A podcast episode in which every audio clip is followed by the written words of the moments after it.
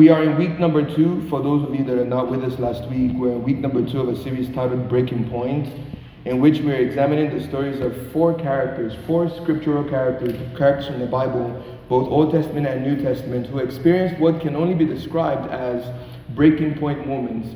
In other words, they went through seasons where they experienced failure, doubt, hurt, weariness, um, and they found themselves struggling initially to cope during these seasons.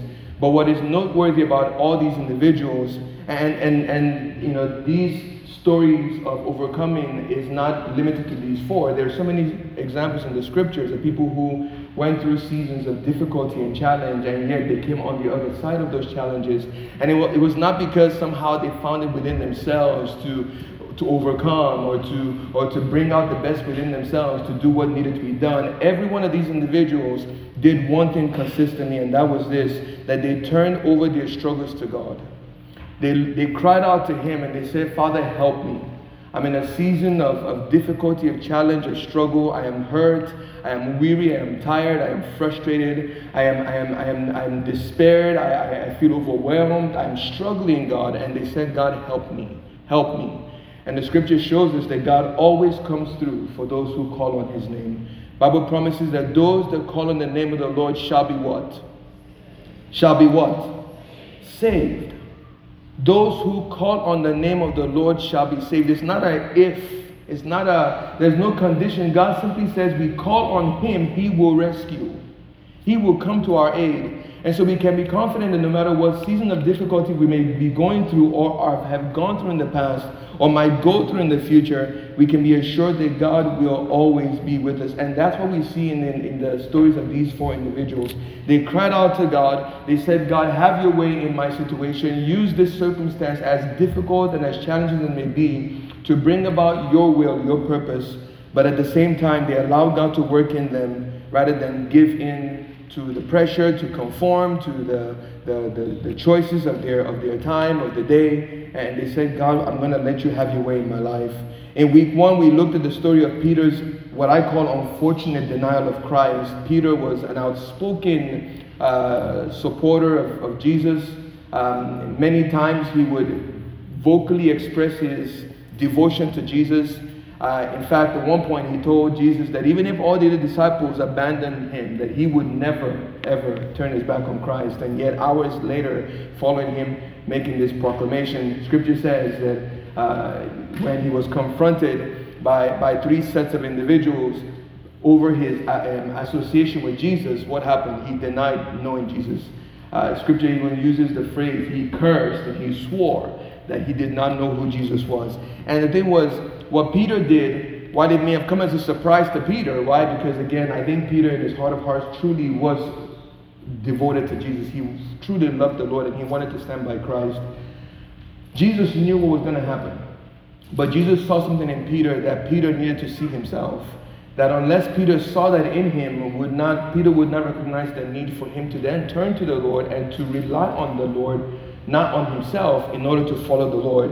And so from Peter's story, we see a very powerful truth illustrated that no matter what our past may look like, friends, no matter how checkered our past may be, no matter what you may have done, no matter the choices you've made, the experiences you've had, that you look back and you look back with a sense of shame or guilt or sadness, no matter what our past may look like, friends, when you and I cry to the Lord, we discover this that God is ready to meet us in that place and point of need. We, there is not a person on the earth that is irredeemable, there is not a person on the earth who is a lost cause.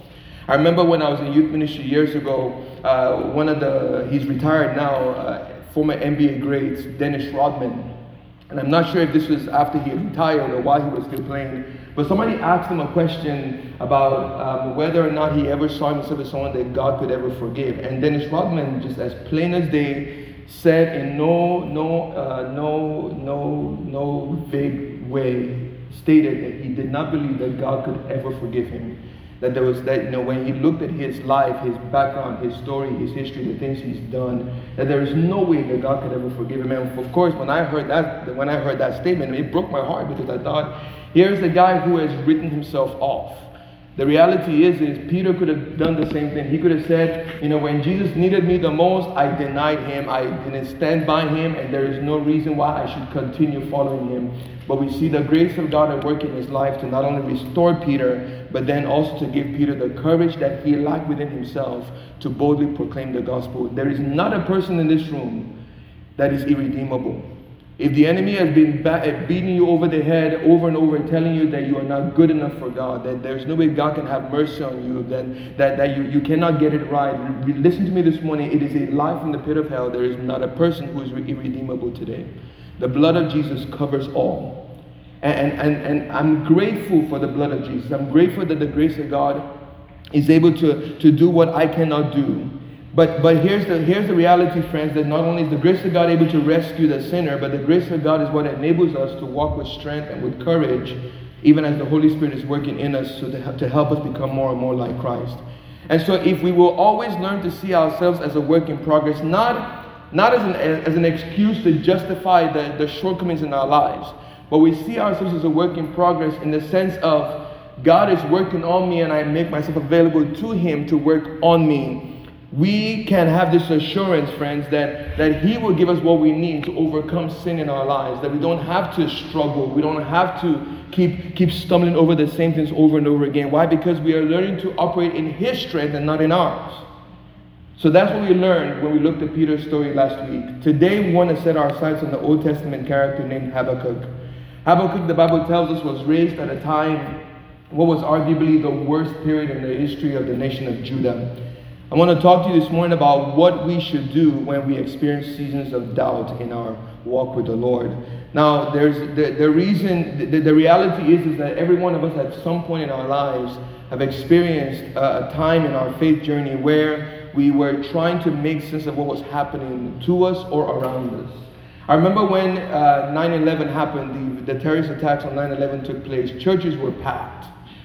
Uh, I remember Braeswood, I mean, our sanctuary was filled, prayer chapel was filled, people coming and, and seeking God because there was, there was, we were facing an uncertain future. We didn't know what was going to happen next.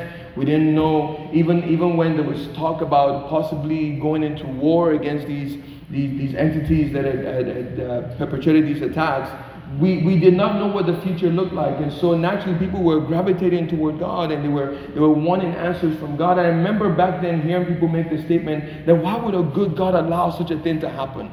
That why would God let such a thing happen? And, and I'm sure that it wasn't just people who are outside of the faith that were asking these questions. I'm sure that even believers were probably asking these questions as well.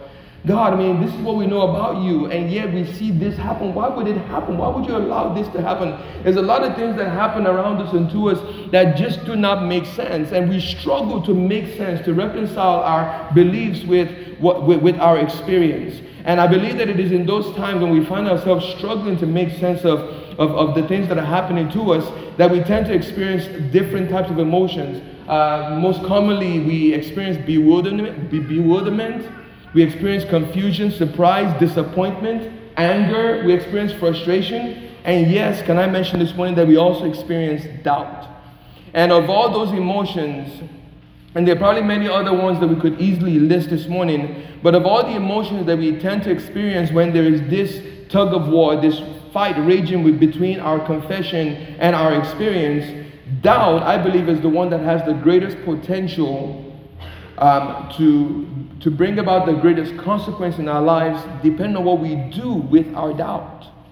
What do we do with those questions that we have that we want to direct to God?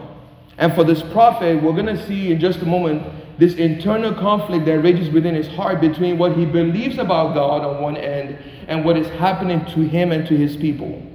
And the reality is, is that if Habakkuk had not handled this emotion of doubt properly, I truly believe that his faith in the Lord would have been broken.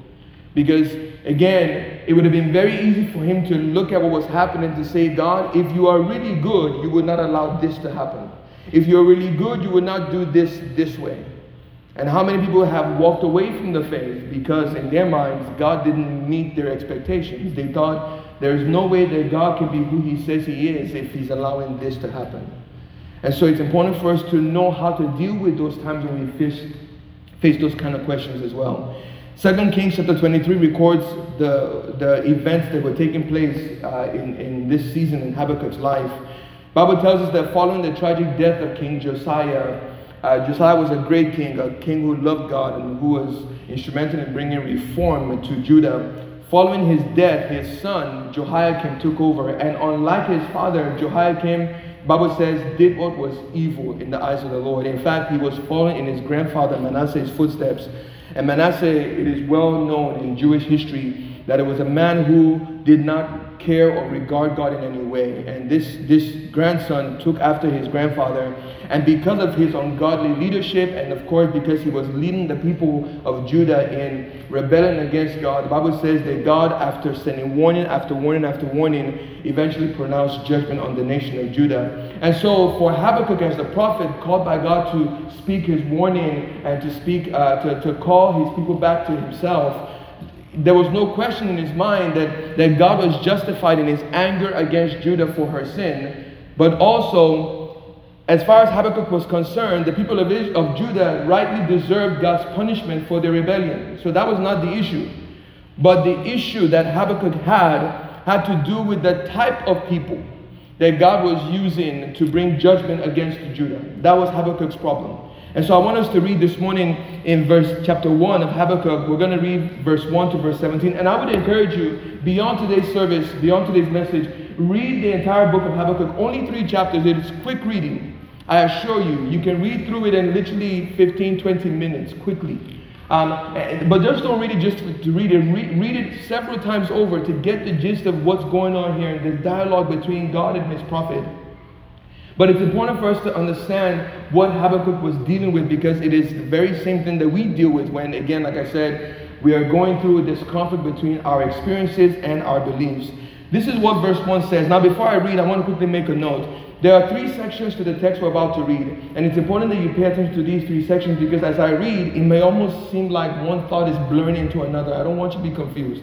I want you to pay attention to, to kind of the flow of the conversation here. There's three sections that we're going to be reading about here. Number one, we're going to see in the first five verses, the prophet expresses desperation for God. Some people may say, well, he's expressing frustration with God. No, I choose to see it as he's expressing desperation for God. Kind of like saying, God, where are you? God, I need you. That's kind of the tone that we see. In the next several verses, we're going to see him then rehearse God's judgment against the people of Judah. And then finally, um, um, Habakkuk is going to voice his confusion regarding God's plan against his people. So, beginning in verse 1, we read the Bible says, The pronouncement which Habakkuk the prophet saw. How long, Lord, have I called for help, and you do not hear? I cry out to you, violence, yet you do not save. Why do you make me see disaster and make me look at destitution? Yes, devastation and violence are before me. Strife exists and contention arises. Therefore, the law is ignored and justice is never upheld. For the wicked surround the righteous. Therefore, justice comes out confused. Verse 5 Look among the nations, watch, be horrified, be frightened speechless.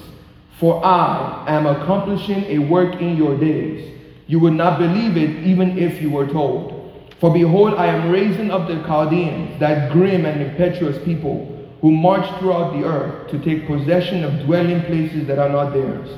They are terrifying and feared. Their justice and authority originate with themselves. Their horses are faster than leopards, quicker than wolves in the evening. Their horsemen charge along. Their horsemen come from afar. They fly like an eagle, swooping down to devour. All of them come for violence. Their horde of faces moves forward. They gather captives like sand. They make fun of kings, and dignitaries are an object of laughter to them. They laugh at every fortress. They heap up dirt and capture it. Then they fly along like the wind and pass on, but they will be held guilty, they whose strength is their God. And then beginning in verse 12 Are you not from time everlasting, Lord, my God, my Holy One? We will not die. You, Lord, have appointed them to deliver judgment, and you, O rock, have destined them to punish. Your eyes are too pure to look at evil. You cannot look at harm favorably. Why do you look favorably at those who deal treacherously? Why are you silent when the wicked swallow up those more righteous than they? Why have you made people like the fish of the sea, like crawling things that have no ruler over them? The Chaldeans bring all of them up with a hook, drag them away with their net, and gather them together in their fishing net. Therefore they rejoice and are joyful. Therefore they offer a sacrifice to their net and burn incense to their fishing net, because through these things their catch is large and their food is plentiful.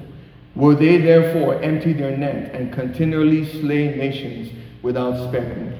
So again, as, you, as I was reading, I hope you noticed those three sections I was talking about. Again, Habakkuk expressing his desperation for God, God responding, sense, uh, or Habakkuk responding then with, with God's declaration of what he would do uh, in bringing judgment to the nation of Judah, and then finally Habakkuk expressing his struggle with what God is doing. Again, to make to make sense of what Habakkuk's struggle is between embracing what he believed about God and making sense of what was happening to his people, I want us to focus specifically on verse 13.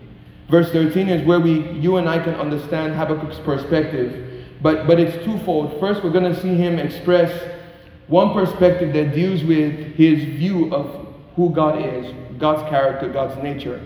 And then he's going to express his interpretation of God's actions. So let's look at what Habakkuk first believed about God. Four things come to mind. Number one, Habakkuk believed that God is inherently pure and free from corruption. Habakkuk believed that God is opposed to all wrongdoing. Habakkuk believed that God cannot associate with wrongdoing. And then Habakkuk believed, number four, that God will not excuse wrongdoing. Those four statements point to what Habakkuk initially said in the beginning of verse 13. He said, Your eyes, God, are too pure to look at evil, and you cannot look favorably at harm. Habakkuk was saying to God, God, I know who you are. I know what you stand for. I know what you represent. I know that you're holy, you're righteous, you're perfect in all of your ways. That you will not condone evil because you are you are holy and, and pure. And so when you see what Habakkuk expresses as his understanding of who God is and how God operates, then you can understand why Habakkuk is struggling with what God is doing here because in the next part of verse 13, he says this Why then, in light of what I've just said about you, God, why are you now looking favorably at those who deal treacherously? That you are silent when the wicked are swallowing up those who are more righteous than they. This is what Habakkuk was saying to God God, even though I believe that you're inherently pure, righteous, holy, you're free of corruption, you're opposed to wrongdoing, you do not associate with wrongdoing, you will not excuse wrongdoing, but yet, God, here's how I interpret what you are doing. I see you choosing evildoers to act on your behalf. God, I see you in choosing evildoers to act on your behalf. You're approving of their ungodly lifestyle. That you have turned a blind eye to their wicked reputation. And finally, I think this is the kicker Habakkuk is saying to God, it is hard for us to see what's happening here and not think that you have abandoned your covenant with your people. Again, Habakkuk makes it clear this is God, what I believe about you, what I believe you stand for. And then he sees what God is doing and he is confused. He is struggling to make sense of his beliefs versus his experience. And the reality is, is that just as Habakkuk went through this, we all go through that ourselves. I'm not the only one, I believe, that has had times where where things are happening to you and you're saying to yourself, this does not make sense. God, this, this, this, this, I, I, I wouldn't expect you to go to, to, to, to, to take this approach. I wouldn't expect you to use this person or to use that person. This is what Habakkuk was essentially saying to God. And, and the thing is, it's not that Habakkuk came to God and was saying, God, I no longer believe that you are who you say you are. Habakkuk was simply saying to God, God, make sense of what's happening. And, and, and I think it's something that's important to note because as, as we are growing in our relationship with the Lord, there are going to be times where we find ourselves unable to make sense of, of what we believe versus what's happening to us. And it's important for us to know this, friends, that, that the fact that we are confused or that we struggle to reconcile those, those, those two perspectives does not come as a surprise to God. But what God would not want us to do in response is to simply throw in the towel and say, Well, God is not worth following, He's not worth believing, in, He's not worth trusting in anymore because I don't understand Him. No, what God wants us to do is to come to Him and to say, God, make sense of what's happening in my life. Because this is exactly what Habakkuk did. There are many, as I said before, who will experience a similar scenario and will say, you know what, God is not worth following. For example, You might say, Well, God, I've, I've been praying about X, Y, and Z, and you've not answered. You don't love me. You don't care for me. What's the point of following you? We see that in other characters in the scripture who will, who will talk about instances where they looked at unbelievers and they said, God, what is the benefit of following you when those who are not following you are prospering better than those who are following you? And in their minds, it just does not make sense that those who are serving God are not doing as well as those who are not serving God. And again, the excuse could be, the, the response could be to say, well, God, maybe following you is not worth it. But again, to me, I, to you, I said this morning, God says, God's desire is, and when we find ourselves experiencing those moments of doubt, when we question, God, what is happening to us, that we are to come to our Heavenly Father that we are to come to him and we're to ask him to make sense of us of, of what's happening. Why? Because his ways his thoughts his knowledge his purview of what's happening is so much greater than ours. There's things about our situation our circumstance that, that we are not aware of and god is. And rather than throwing the towel and, and suggest that god is not worth following that we say god help me make sense of what's happening. And sometimes can i tell you this? And we're going to discover this in habakkuk's story. God doesn't have to make sense of anything. God is not obligated to make sense of anything. What He asks us to simply do, whether it makes sense to us or not, is to trust. Everybody say trust. Because that's what faith is. When I say that I have faith in something, I don't, I don't wait for that person to have to prove themselves to me before I exercise that faith. I, I take a chair and I say, I have faith in, in, in this furniture right here. I have faith in this, in, in this stool, then when I sit on it, it's going to hold my weight. But yet I've never sat on it before. Right? There's an expectation that when I sit on it, it's going to hold my weight. And so, even though I've never sat on this chair before, but because I, I trust that when I, when I sit on this chair, it's going to hold my weight, what do I do? I sit. Even if I've never done it before. For many people, there, there, there's this assumption that God, because what you're asking me to do or what's happening around me does not line up with what I expect of you, then following you is not worth it. And God says, no, that's the wrong approach. And this is what we see Habakkuk do. Let, let me break this down for you. The, the, the point I want to make to you this morning is this. When you look at Habakkuk's response to God as he was trying to figure out what was, how to make sense of the struggle he was having, he reveals to us two things. And, and this, this is typically how we respond whenever stuff happens to us. When, when we find ourselves experiencing doubts about God, we, we, we usually respond in one of two ways. One, it's either we admit our need for clarity. Everybody say clarity. We admit our need for clarity. I don't understand, so help me understand.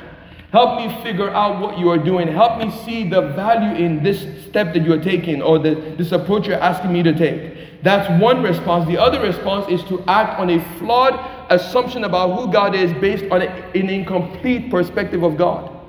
See, here's the thing no matter how long you've been walking with the Lord, there is so much more about God that you still do not understand. And, and it's, it's not an issue of time. Even if we had a thousand years, it would never be enough for us to be able to figure God out. God is so infinitely wiser and greater than you and I ever could be. And it is this infinite God that invites you and I to relationship with Him and says that there are going to be things that are going to happen in your in your in the journey of your faith and with me that's not going to make sense. Don't make your judgment call about who I am based on what's happening around you. Just simply trust me. And I believe this is what Habakkuk had to learn. That even though God was using a, a, a pagan culture, a culture that did not regard God themselves, that, that, that even then Isaiah, uh, Habakkuk had to see that God was even was still then being righteous in everything that he was doing. Why? Because again, if Habakkuk had chosen to, to act on a flawed conclusion about God, and decided that God was not worth following, then Habakkuk would have abandoned his faith. But Habakkuk didn't do that. What he did instead was he said, God, clearly, I don't understand what's happening. Help me understand. Help me to discern what it is that you are doing. Help me to discern what it is you seek to accomplish. And, and we see God immediately answers the prophet, beginning in chapter 2. In fact, verse 1 of chapter 2, you're going to see Habakkuk essentially say, God, I've made my case. I've kind of laid the cards all on the table. God, I'm waiting for you to respond. What it tells us is this that our Heavenly Father wants us to come to Him with our struggles. He wants us to come to Him with our concerns, our worries, our fears, our anxieties. And He wants to answer. He wants to respond. Again, His answer may not be what we want to hear, but God will not be silent. God will respond. And at the end of the day, his desire is that whether we fully embrace the response or not, that we walk away saying, God, I trust you. I'm going to trust you. Because this is what we see Habakkuk do. The lesson for you and I today is this that as we walk with the Lord and as we grow to know Him better and better, there will come times in our lives when what is happening to us or around us is not lining up with what we believe about God. In fact, our experience might seem to be a contradiction what we believe about God. I remember when my, my aunt, she passed away in 2008 from breast cancer. And I remember, you know, you know, leading up to her passing, we were praying, praying, praying, praying, and we believed, we were believing that God would heal her, and yet God took her. And I was angry. I was angry. You know, sometimes, you know, you feel maybe I didn't pray hard enough. Or, or maybe maybe I didn't I didn't I, I could have done more or I could have sought the face of God more and, and, and you begin to because again your expectation that God is gonna heal her, God is gonna heal her, God is gonna heal her, and then God took her. And, and, and you want to reconcile that in your mind. God makes sense, help me make sense of what, just, what just happened. In that moment, what I learned is rather than expecting God to do what I thought or expected Him to do, that I just had to simply trust that whatever He chose to do was, was righteous, was perfect. And, the reality is, even though my aunt is not with us physically, I know where she is. I know she's in heaven, and I know that one day I will be there. I will be with her, I will see her again. In fact, She's in a place that I long to be, I look forward to be someday because where she is is way better than where we are today. But in that moment when you're dealing with trying to reconcile your experience and what you believe about God, you, you're, you're tempted to want to you want to define God by your experience. That because you trust God, then somehow God is obligated to do what you expect Him to do, and it doesn't always work that way. What, I, what Habakkuk teaches us is this that as we walk through that journey and as we experience those times where we feel doubt, that God's desire is for us to see our doubt not as an excuse to walk away from Him, but merely as a reflection of our limited view of His ways so that when we run to Him for clarity and understanding, God then comes and ministers to us and He quiets that conflict within us so that you and I can depend on Him more, even when life just doesn't seem to make sense. Have you ever met somebody who is a believer, but yet they're going from one crisis to another, and yet they're full of joy? It's not because they figured out what's going on, it's because they, they, they've made sense of what's happening in their lives. It's because they've learned to trust God who knows greater than they. And that's a lesson for us all today to learn to, to trust God even when things don't make sense to us. So, in the time that I have left this morning, I just want to give you three steps we can all adopt to bring our doubts to God so that He gives us a sense of peace about who He is. So that, so that our faith in Him is strengthened. We depend on Him more no matter what is happening to us. The first thing is we must be honest with God about our, about our doubts. Be honest with Him. The fact of the matter is, whether you're honest with God or not, He knows. he knows. But God wants us to, to express to Him openly and honestly, to do so freely. I remember when I was growing up as, a young kid going to Sunday school back in Nigeria. I remember one particular day, one of our teachers was teaching on faith, and she made a statement that scared me to death because she suggested, she implied that if you ever have a question about God, it means you don't trust God. And, and for me as a kid, you know, I, I, was, I was interested in, in, you know, learn about God and, and learn about Jesus and, and learn about how he works in my life. And so, but the thing is, as, as, as one who was still growing up and still trying to make sense of this thing called faith and Christianity, I had questions. But I was so scared because of the statement that my teacher made that I wouldn't ask. I, I couldn't go to my parents to ask them, well, you know, the Bible says this, this, and this. What does that mean? Or what about when this scenario happens, but yet the Bible says this? How do I reconcile? I was afraid to ask those questions because somehow I was, conditioned to think that if I ask, that I'm expressing doubts about God, that I don't believe in God. And I didn't want to appear that I didn't believe in God, so I kept them to myself. But, but the, the reality is, is God wants us to be honest and open about our struggles. This is one of the reasons why I love Christian education. If you're not a part of a Christian education group, you are missing out on something important. Because discipleship happens not in here, it happens in the classroom, it happens in groups, it happens in relationship with each other where we can study God's word together. We share our perspectives, our experiences, what God has done in my life. I can encourage you, you can encourage me. We sharpen each other's lives. We talk about our journey with the Lord. We, we are able to stand with each other, pray for each other, support one another. It is so important for us to realize that, that in, in, in, the context of being able to grow in our relationship with the Lord, to grow in our dependence on the Lord, that it happens when we are open and honest, not only with ourselves, but we're open and honest with God. So when you have struggles and when you have questions and you have doubts and you begin to say, God, why me? God, why now? God, why this way? God, why not this way? God wants you to be honest with Him. Come to Him. But the key has to be that you're not coming to Him because you're looking for an excuse to walk away from Him. You come to Him because you want Him to make sense of what is happening. And believe you me, friends, that when you do so, God will bring that peace that you seek. But God wants us to be honest with Him about our doubts. But not only do we be honest with Him, but we need to embrace doubt as an opportunity to fortify our reliance on God.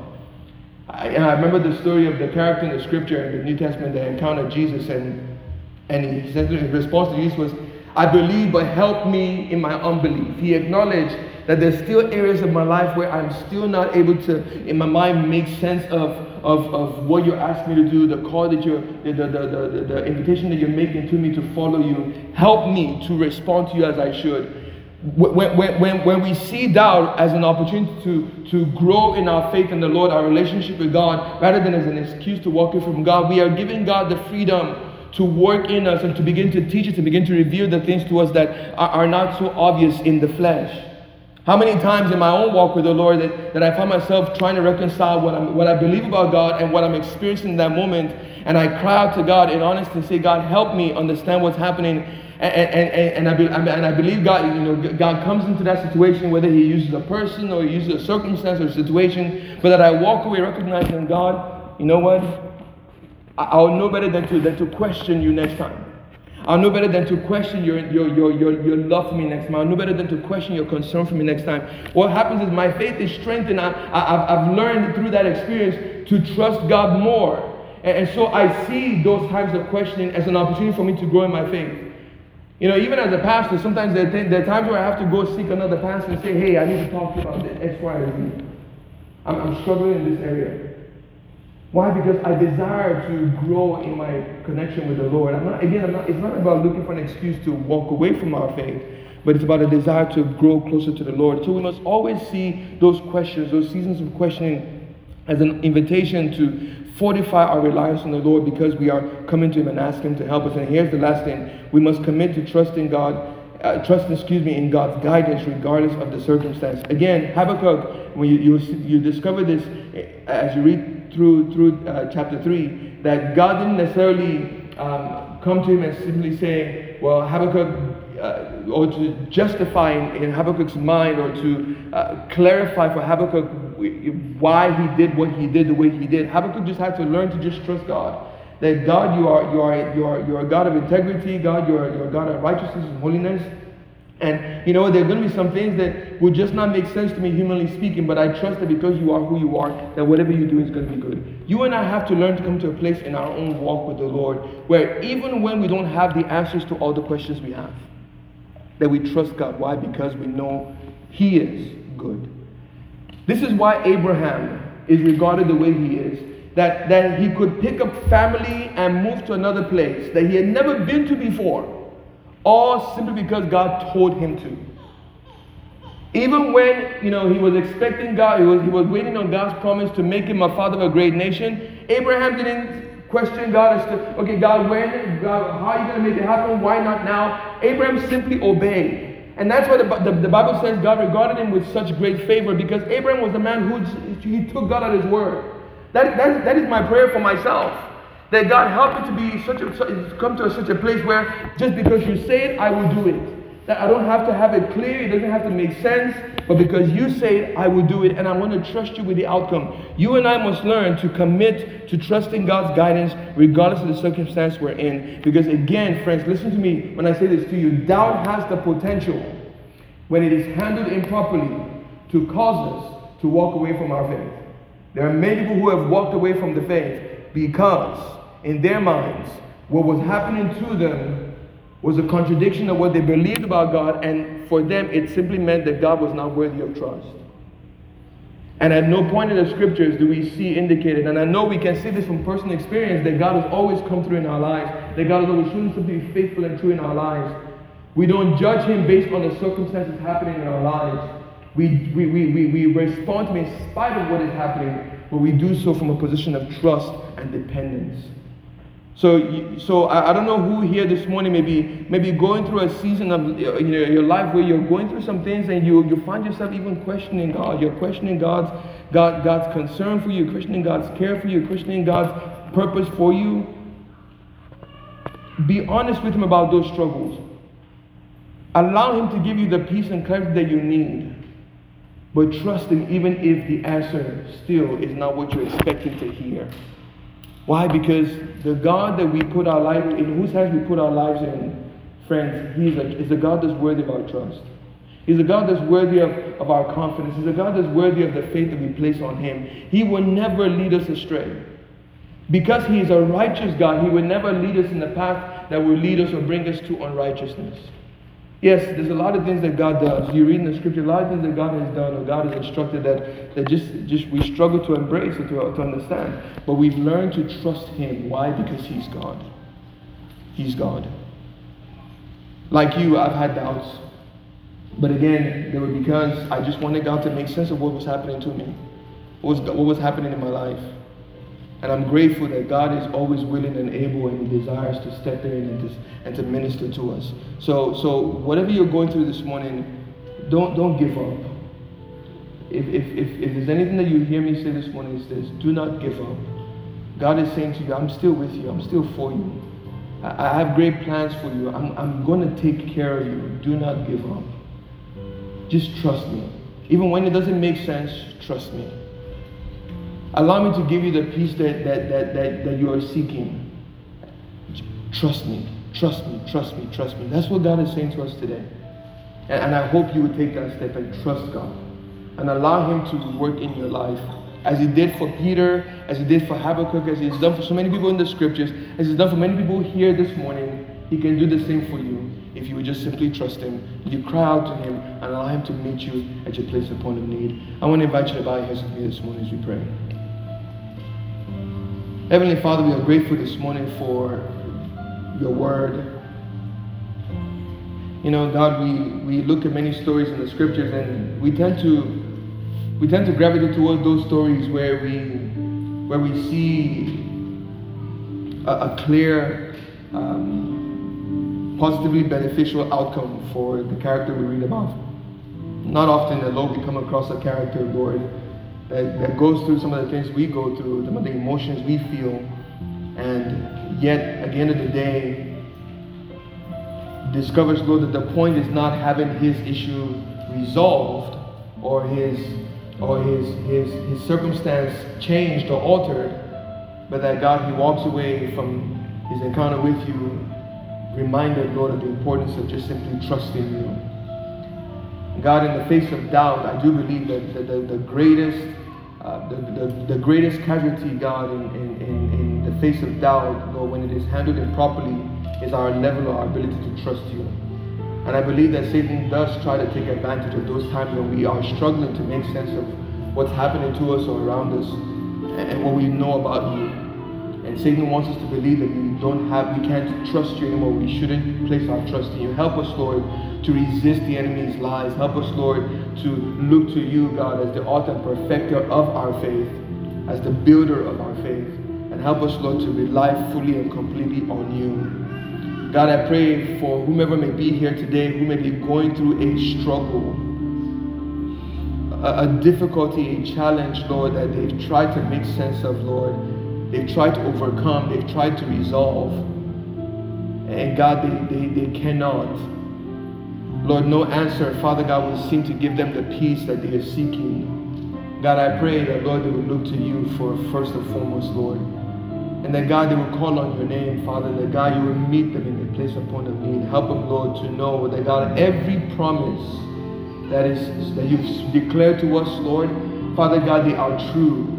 And to them we all we say amen that we can stand on your word and be confident that, Lord, you are who you say you are, that you will do what you promised in your word you will do, and that those who put their trust in you will never be put to shame because they trust you fully. And that God will learn to just trust you. Even when life makes no sense, we trust you. And that God, we are not casualties of our doubts, but that God, our doubts become tools that you use to strengthen our faith. May we be a people, Father God, who demonstrate, Father, what it is like, Lord, to be transparent about our struggles, but that God, we seek you because we know that you have the answer and that God, you are able to meet us in our place and point of need. So God, I thank you. I thank you for meeting the needs of those who are going through a difficult time today. And I thank you for giving them peace that passes all human understanding because they trust you today. And if there's anyone that is here this morning that does not have a personal relationship with Jesus Christ, God, I'm grateful, Father, that the greatest peace that we can ever have is, is knowing that we are right with our Creator. And that, God, everything that was necessary, God, to make, Father God, peace with you possible, you have done through your Son, Jesus. When He died on the cross for our sins, Father. And that, God, when we acknowledge that His sacrifice was for us, was our, on our behalf, to to make a way for us to know you, God. And we embrace Jesus and we invite him into our lives and we make him our Lord and our Savior. And we allow you to change us and transform us, Lord, that we can truly experience that peace that comes from knowing you, God. That whomever that may be today, that they would simply call on you, Father, in this moment, acknowledge that they're a sinner, Father, and ask you to forgive them, that God, you will indeed forgive them, and that God, you will change their lives. So again, Father, we thank you, Lord. We thank you, Father God, that on this journey of faith, Father God, you are walking with us, Lord. And you're teaching us, Lord, what it means to know you, to walk with you, to depend on you more. In Jesus' name we pray, and everyone said, Amen.